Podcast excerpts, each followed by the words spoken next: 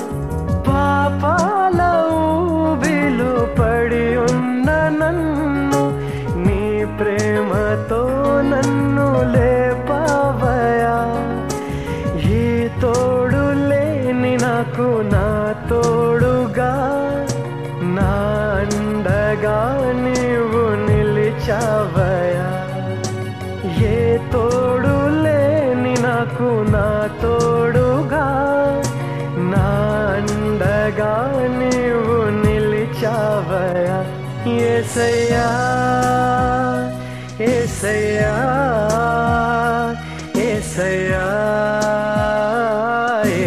am. Yes, I am.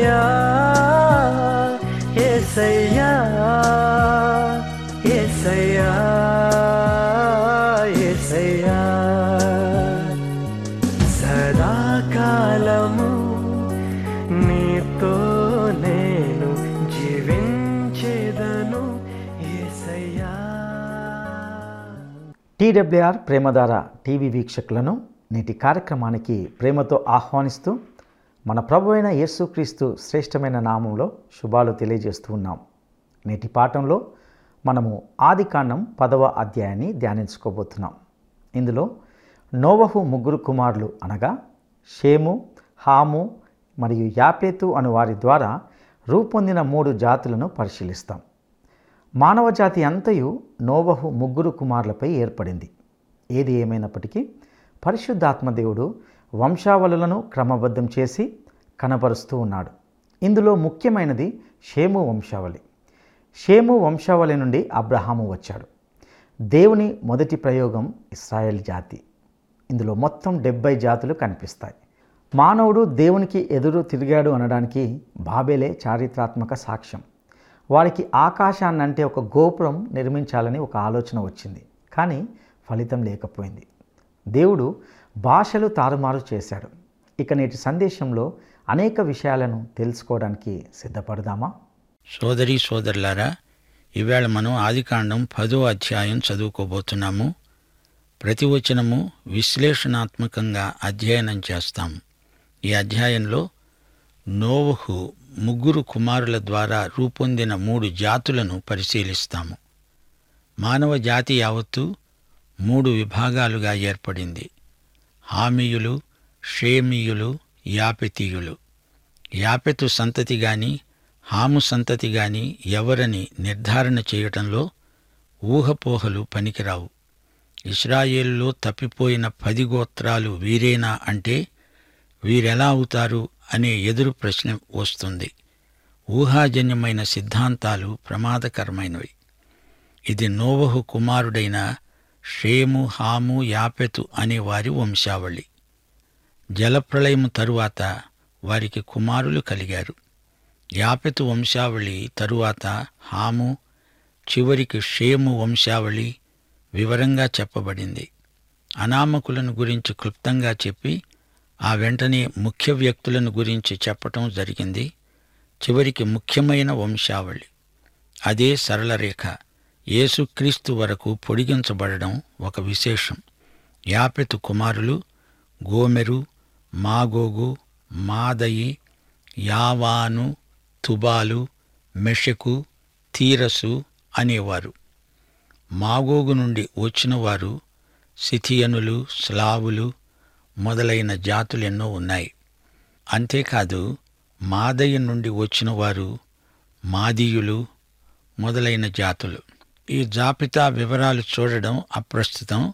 ఈ రోజున మనం చూస్తున్న జాతులన్నీ ఈ ముగ్గురిలో నుండి వచ్చినవే అని గ్రహిస్తే చాలు. హాము కుమారులు కూషు మిశ్రాయిము పూతు కనాను అనేవారు. హాముకు ఇంకా ఎందరో సంతానమున్నారు. అయితే కణాను మీదికే శాపం వచ్చింది.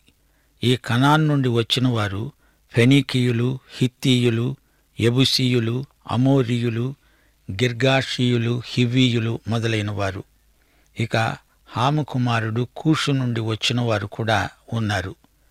ఈ జాతులన్నీ హాము సంతతి. ఇక కూషీయులు ఎవరనగా ఎనిమిది తొమ్మిది వచనాలు. కూషు నిమ్రోదును కన్నాడు. అతడు భూమి మీద పరాక్రమశాలి అయి విజృంభించసాగాడు. అతడు యహోవా ఎదుట పరాక్రమము గల వేటగాడు. యహోవా ఎదట పరాక్రమవంతుడైన వేటగాడు నిమ్రోదు వలె అనే లోకోక్తి పుట్టింది. అతడు పరాక్రమవంతుడు ప్రపంచమంతా ఏలాలని అతని కోరిక. వేటగాడు. అతడు వేటాడింది పిచ్చుకలను కాదు వన్యమృగాలను కాదు. అడవులలో అరణ్యాలలో అతడు వేటాడేవాడు అనుకుంటున్నారా?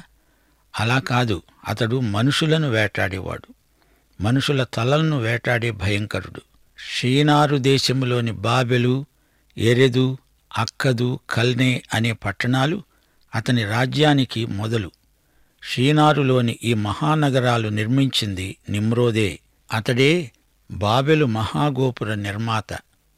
జలప్రళయానంతరం ప్రజలందరినీ సమీకరించి సంఘటితపరిచి అందరిని ఒకే జాతిగా రూపొందించి తానే అందరికీ సామ్రాట్టునైపోవాలని అతని కీర్తి కండూతి. అతడొక పితూరీదారు బాబెలును నిర్మించిన వ్యక్తి మానవాత్మలను ప్రాణాలను వేటాడిన ఆటవిక చక్రవర్తి అక్రమకారుడు దుండగీడు అలజడి చేసే ఆందోళనకారుడు రాబోయే చిట్టచివరి అంత్యక్రీస్తుకు ముందు గుర్తు. అతని పేరు నిమ్రోదు. హాము వంశీకుల నుండే మొట్టమొదట మానవ నాగరికత పుట్టింది. నిమ్రోదు హామీయుడు. వీరిదే ప్రథమ మానవీయ సంస్కృతి సభ్యత. పరిశుద్ధాత్మ ఏ విధంగా వంశావళులను క్రమబద్ధంగా మనకు పరిచయం చేస్తున్నాడో గ్రహించాలి. ఈ రెండు వంశావళులను క్లుప్తంగా చెప్పాడు. యాపెతు హాము. ఇప్పుడు అసలు ముఖ్యమైన షేము సంతతికి వస్తున్నాము. షేము నుండి అబ్రహాము అక్కడి నుండి ఇస్రాయేలు జాతి. అందులో నుండి యేసుక్రీస్తు అది క్రమం. పాత నిబంధనలో వంశావళుల క్రమం ఈ విధంగానే విశదీకరించటం జరిగింది. మానవతలోని తతిమ్మ జాతుల విషయం అవతల పెట్టి ఇప్పుడు షేమియుల వంశవృక్షాలు శాఖలు ఉపశాఖలు తీసుకుని మనకు వివరిస్తున్నాడు. ఆ తరువాత ఇతర జాతుల ప్రసక్తి కూడా వస్తుంది. లోకములోని జాతులన్నిటినీ దేవుడు ప్రేమిస్తున్నాడు. ఆయన ప్రథమ ప్రయోగం ఇష్రాయేలు జాతి. పదో అధ్యాయంలో మొత్తం డెబ్భై జాతులు పేర్కొనబడ్డాయి. అందులో పద్నాలుగు యాపెతు వంశం తాలూకు జాతులు. ముప్పై జాతులేమో హామీయులు. ఇరవై ఆరు జాతులు క్షేమ నుండి వచ్చినవి. మొత్తం డెబ్భై జాతుల పూర్వాపరాలు ఈ అధ్యాయంలో ఉన్నాయి. ఈ రోజున కొన్ని జాతులు ఉచ్చదశలో ఉన్నాయి. కొన్ని వెనుకబడి ఉన్నాయి. అన్ని జాతులు ఈ ముగ్గురి ద్వారానే వచ్చాయని పదో అధ్యాయంలో మనం నేర్చుకోగలం. దావీదు సొలమోను ప్రభృతుల హయాములో షేమియులు పైన ఉన్నారు. షేము నుండి ఇతర జాతులు వచ్చాయి. సిథియనులు లుథియనులు ఆర్మీనియన్లు మొదలైన గొప్ప జాతులు తరువాత వచ్చాయి. చరిత్ర చక్రభ్రమణంలో కొన్ని జాతులు పైకి రావడం కొన్ని కిందికి పోవడం జరుగుతూనే ఉంది. హాము షేము యాపెతు జాతుల చరిత్రకు ఈ త్రిభుజ ప్రసారం ముక్కోణ ప్రస్థానం జరగడం విశేషం. మానవ జాతుల ఆవిర్భావం పదో అధ్యాయంలో ఉంది. గ్రహించండి తుట్టతుదకు జాతులకు అతీతమైన దేవుని రాజ్య సంస్థాపనం జరుగుతుంది. షేము కుమారుల పేర్లు వింటారా? ఇరవై ఒకటో వచనం ఇరవై ఐదో వచనం. ఏబెరు యొక్క కుమారులందరికీ పితరుడు పెద్దవాడు అయిన యాపెతు సహోదరుడైన షేముకు కూడా సంతానం కలిగింది. ఏబెరుకు ఇద్దరు కుమారులు కలిగారు. వారిలో ఒకని పేరు పెలెగు. అతని హయాములోనే భూమి దేశములుగా విభజించబడింది. అతని సహోదరుని పేరు యోక్తాను. ఈ అధ్యాయంలోని వృత్తాంతమంతా పదకొండవ అధ్యాయానికి ఉపోద్ఘాతం. పదకొండో అధ్యాయంలో బాబెలు గోపుర నిర్మాణ గాథ ఉంది. అప్పుడు లోకం దేశదేశాలుగా విభజింపబడింది. ఇప్పుడు ఈ పదో అధ్యాయంలోని చిట్ట చివరి వచనం వినండి. వారి వారి జనములలో వారి వారి సంతతుల ప్రకారం నోవహు కుమారుల వంశాలు ఇవే. జలప్రవాహము గతించిన తరువాత వీరిలో నుండి జనములు భూమి మీద వ్యాపించాయి. పదో అధ్యాయం గురించి ఇంతకంటే ఎక్కువ చెప్పలేము. ఎక్కడ చూచినా పేర్లే. మీరు తీరికగా కూర్చొని ఈ పేర్లు ఒక్కసారి మొదటి నుంచి చివరి వరకు చివరి నుండి మొదటి వరకు చదివి చూడండి. మీకేమనిపిస్తుంది? ఆ పేర్ల ధ్వనిలో కూడా నాకెంతో అవ్యక్త మాధుర్య నాదం వినిపిస్తుంది. నాటి మానవ కుటుంబం ఎంత విస్తృతమైనదో అందులో నీవు నేను ఉన్నాము అనే విషయం మన హృదయాలకు ఎంతో తృప్తి కలిగిస్తుంది. ఇంతటితో పదో అధ్యాయం సమాప్తం. ఇక పదకొండో అధ్యాయం. ఈ అధ్యాయంలో బాబెలు గోపుర నిర్మాణ వృత్తాంతం షేము నుండి అబ్రహాము వరకు మన ప్రయాణం. ఇప్పుడు వివరాలు. భూమి యందు అంతటా ఒక్క భాష ఒక్క పలుకు ఉంది. అప్పుడు అందరూ ఏ భాష మాట్లాడేవారో ఏమో మనకు తెలియదు లోకమంతటా ఒకే భాష ఉండేదా? అదొక ఆకర్షణ. పరలోకంలో మనకు ఒకే భాష ఉంటుందా? అవును. అది ఏ భాషో తెలియదు. నేస్తం మనకు లోకమంతా ఒకే భాష ఇప్పుడుంటేనా? సువార్త ప్రకటన ఎంతో సులభమై ఉండేదే అనిపిస్తుంది. అయితే కొంచెం ఉండండి. ఏకభాషా సౌలభ్యం సైతాను దుర్వినియోగం చేసి లోకమంతటినీ తిరుగుబాటుకు నడిపిస్తే అది గొప్ప ప్రమాదం. అచ్చం అదే జరిగింది. సావధానంగా వినండి. వారు తూర్పున ప్రయాణమైపోతూ ఉంటే శ్రీనారు దేశమందు ఒక మైదానం వారికి కనిపించింది. అక్కడే వారు నివసించారు. వారు తూర్పు నుంచి బయలుదేరారు. మానవత తూర్పు నుంచి కదిలింది. పడమటికి వెళుతున్నది. శ్రీనారు మైదానం అంటే టైగ్రిస్ యూఫ్రటిస్ లోయ. మనం ఇటుకలు చేసి వాటిని బాగా కాలుద్దాము రండని ఒకరితో ఒకరు మాట్లాడుకున్నారు కూడా. రాళ్ళకు బదులుగా ఇటుకలు అడుసుకు బదులు మట్టి కీలు వారికి ఉంది. రాళ్ళు దొరకవు అందుచేత ఇటుకలు కాల్చే పద్ధతి కనిపెట్టారు. అవసరాన్ని బట్టి ఒత్తిడి చేత కొత్త విధానాలు మనిషి కనిపెడుతూనే ఉన్నాడు. ఇదే సత్యం మనకిక్కడ బోధపడుతోంది. అందరూ పోగై అనుకున్నారు మనము భూమి యందు అంతటా చెదరిపోకుండా ఒక పట్టణాన్ని ఆకాశమునంటే శిఖరము గల ఒక గోపురాన్ని నిర్మిద్దాం. రండి. మనం గొప్ప పేరు ప్రఖ్యాతులు సంపాదించుకుందాం. పేరు కావాలి వీరికి. కీర్తి కండూతితో వెర్రెక్కిపోయారు. నాటి నుండి నేటి వరకు మనిషికి పేరు తెచ్చుకోవాలి అనే తపన ఎక్కువైపోతూనే ఉంది. ఈ రోజున పేరు ప్రఖ్యాతులు గడించే జూదం మరీ పేట్రేగిపోతోంది. నేను నేను నేను. ఇదే స్మరణ. నేను సర్వనామ స్మరణ. కొందరు వ్యక్తులకు ఇదే ఎక్కువైపోయింది. మానవుడికి వచ్చిన పెద్ద జ్వరం ఇది.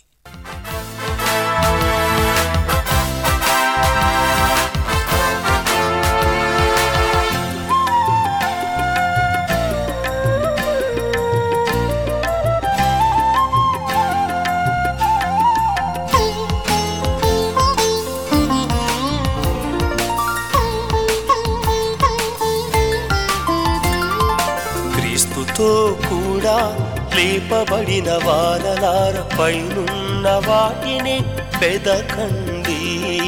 పైనున్న వాటినే పెదకండి. పరలోక మహిమను కోరండి. ప్రభుయేసు చెంతకు చేరండి. పరలోక మహిమను కోరండి. ప్రభుయేసు చెంతకు చేరండి. యేసు సింహాసనాసీనుడు యేసు సార్వభౌముడు యేసు సింహాసనాసీనుడు యేసు సార్వభౌముడు మన జీవము క్రీస్తునందు భద్రపరచబడి ఉన్నది మన జీవము క్రీస్తునందు భద్రపరచబడి ఉన్నది క్రీస్తుతో కూడా లేపబడిన వారలార పైనున్న వాటినే పెదకండి. పైనున్న వాటినే పెదకండి.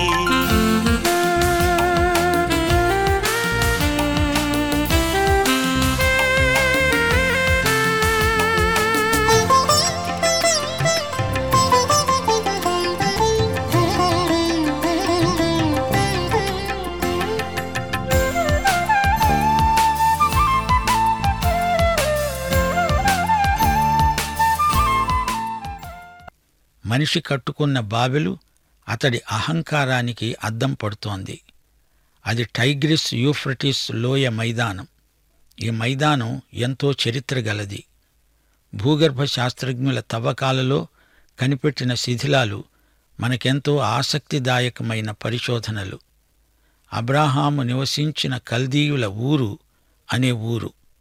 ఇటుకలతో కట్టిన పెద్ద ఇండ్లు బలిపీఠాలు. నరబలి కూడా ఇచ్చేవారు. చిన్న పిల్లలను కణకణ మండే నిప్పుల్లోకి విసిరి పారేసేవారు. బాబెలు ఏమిటిది? మానవుడు దేవునికి వ్యతిరేకంగా చేసిన తిరుగుబాటుకు బాబెలు ప్రతీక. సర్వశక్తిమంతుడైన దేవునికి మానవుడు ఎదురు తిరిగాడు అనటానికి బాబెలు చరిత్రాత్మకమైన సాక్ష్యం. ఈ తిరుగుబాటు ఉద్యమానికి నాయకుడు నిమ్రోదు. బాబెలు నగర నిర్మాత గోపురాన్ని రూపొందించిన దుష్ట ఇంజనీరు నిమ్రోదు అక్కడ నుండి ప్రపంచ సామ్రాజ్యాన్ని సంపాదించాలని నిమ్రోదు కళ దుష్ట కళ. దేవుణ్ణి ఓడించి తానే ఒక దేవుడైపోవాలనే తాపత్రయం. తన కోరికలు ఈడేర్చుకునేందుకు ఎంతకైనా తెగిస్తాడు సాహసిస్తాడు నిమ్రోదు తన సామ్రాజ్యానికి ఒక కేంద్రం కావాలి. రాజధాని నగరం నిర్మించాలి. జనాన్ని పోగు చెయ్యాలి సంఘటితపరచాలి. నిమ్రోదు రాజధాని బాబెలు నగరం. తానొక ప్రపంచ విజేత అయిపోతాడు. అందరి చేత జేజేలు చెప్పించుకుంటాడు. వందిమాగధులు కైవారం చేస్తుంటారు. ప్రజలలో తన పేరును విస్తృత ప్రచారం చేయించాలి. ఎక్కడ చూచినా నిమ్రోదు. నిమ్రోదు నిమ్రోదు అని అతని కీర్తి నలుదిశలా ప్రసరించాలి. నిమ్రోదు నినాదాలు దిక్కులు పికటిలిపోవాలి అతని కీర్తికి శాశ్వతమైన స్థూపాలు నెలకొల్పాలి. పాటల్లో మాటల్లో నిమ్రోదే. మానసికంగా మనుషులను ప్రభావితం చెయ్యాలి.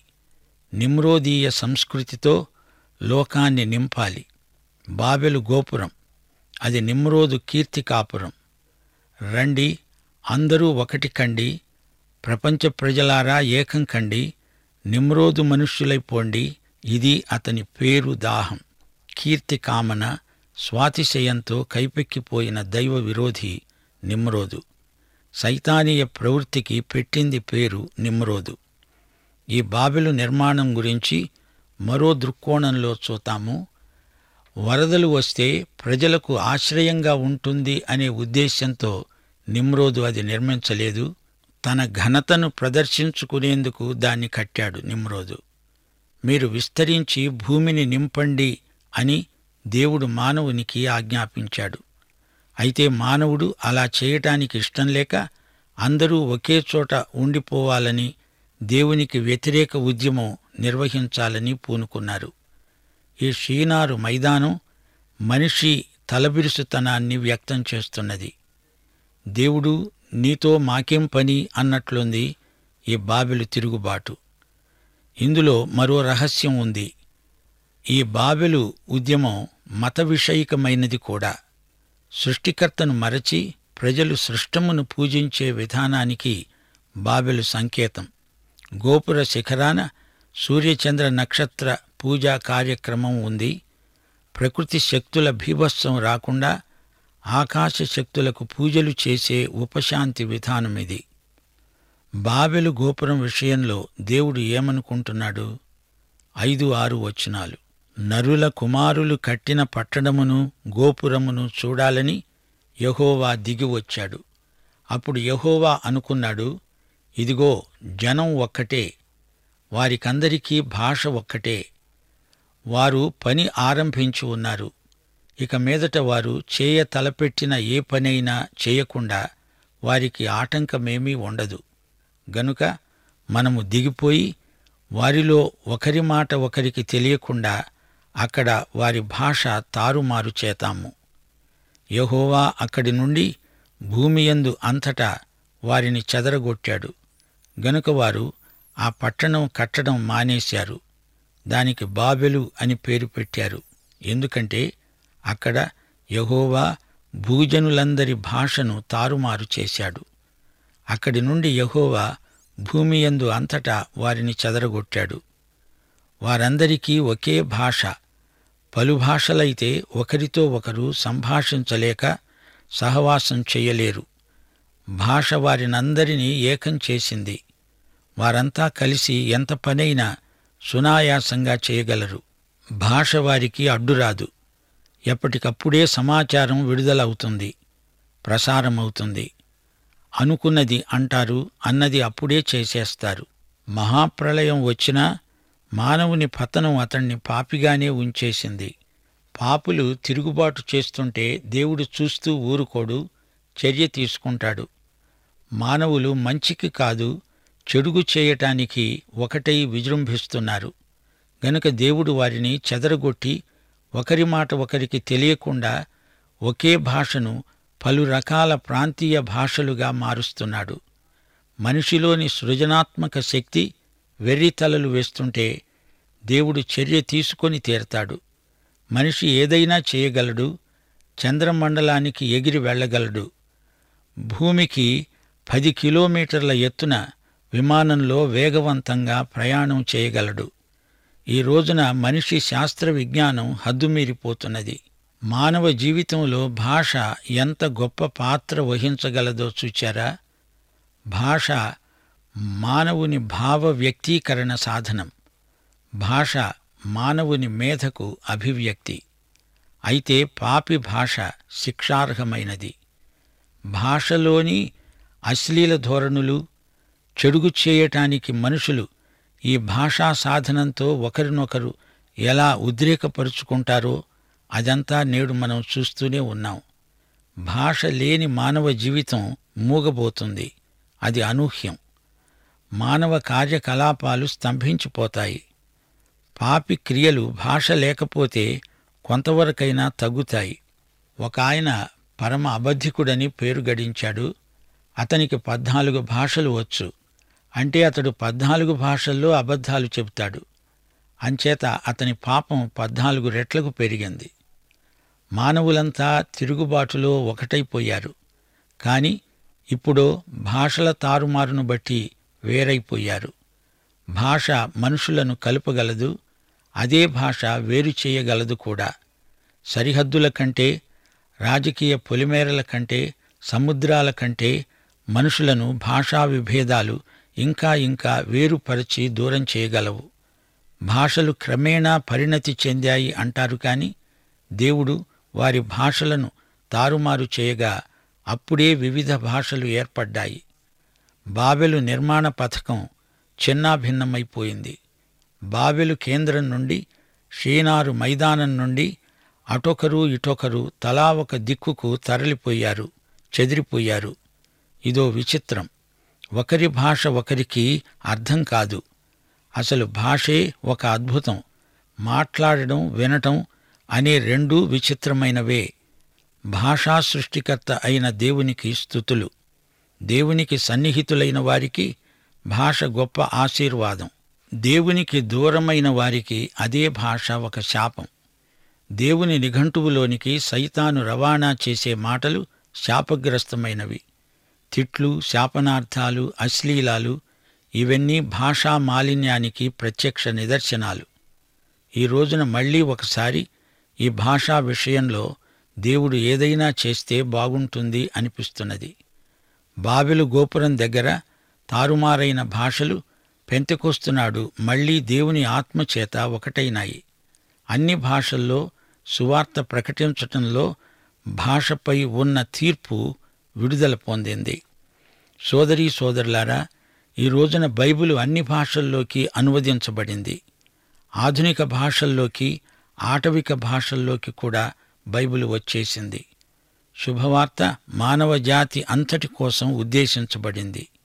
బాబెలు గోపురం భాషల తారుమారు సమస్యను దేవుడు తీర్చాడు పరిష్కరించాడు. ప్రేమ భాషలో అన్ని భాషల మధ్య ప్రేమ సదవగాహన కలుగుతుంది. క్రీస్తునందు మళ్ళీ అందరూ ఒకటవుతారు. మనిషి తన పేరు కోసం తాపత్రయపడడు. యేసు నామమును ఘనపరుస్తాడు. నిమ్రోదుకు నాశనం. యేసుకు సంపూర్ణ జయం దిగ్విజయం.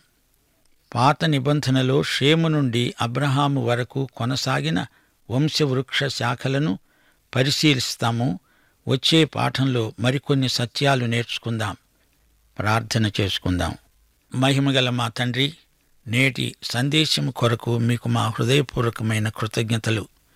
ఈ వాక్యాన్ని మా ఆత్మల కొరకై ఆశీర్వదించమని మమ్మల్ని యేసుక్రీస్తును పోలిన ప్రజలనుగా రూపొందించమని మీ కృపకు మమ్మల్ని సాధనములుగా వాడుకునమని మహిమ పొందమని యేసుక్రీస్తు వారి దివ్యనామమున ప్రార్థన చేస్తున్నాము తండ్రి. ఆమెన్. ప్రియులారా ఇంతవరకు విన్న ఈ సందేశం మీకెంతో దీవెనకరంగా ఉందని నమ్ముతున్నాం. నోవహు ముగ్గురు కుమారుల నుండి సమస్త జాతులు విస్తరించాయి. షేము వంశావళి దేవుని రక్షణ ఏర్పాటులో ఉన్నట్లుగా చూస్తూ వచ్చాం. ఈ సందేశంలో భాషల తారుమారు భాషలపై దేవుని తీర్పు భాషల పట్ల దేవుని ఉద్దేశం భాషలను సువార్త ద్వారా దీవించడం అనే విషయాలను చూశాం. బాబేలు దేవునికి విరోధమై సృష్టికర్తకు బదులు సృష్టమును పూజించే దిశగా జరిగిన ప్రయత్నాలివి. మనిషి తిరుగుబాటును పాపాన్ని దేవదూషణ జీవితాలను దేవుడు ఎల్లకాలం చూస్తూ ఊరుకోడు. మానవులంతా తిరుగుబాటులో ఒకటై భాషల తారుమారులో పడిపోయారు. మనిషి కట్టుకున్న బాబేలు అతడి అహంకారానికి అద్దం పడుతుంది. సర్వశక్తుడైన దేవునికి మనిషి ఎదురు తిరిగాడు అనేది చారిత్రాత్మక సత్యం. తిరుగుబాటుతో ఒకటైన మానవులంతా భాషల తారుమారుతో వేరయ్యారు. అక్కడ తారుమారైన భాషలు మళ్ళీ పెంతెకస్తులో ఒకటయ్యాయి. ఇక తదుపరి వచ్చే పాఠంలో షేము వంశావళి ఎందుకు ప్రాముఖ్యమైనది? మరియు షేముకు అబ్రహామునకు గల సంబంధాన్ని సూచించే అనేక విషయాలను తెలుసుకోబోతున్నాం. అంతవరకు పరిశుద్ధాత్మ దేవుడు మనలను తన స్వాధీనంలో ఉంచుకొని నడిపించునుగాక.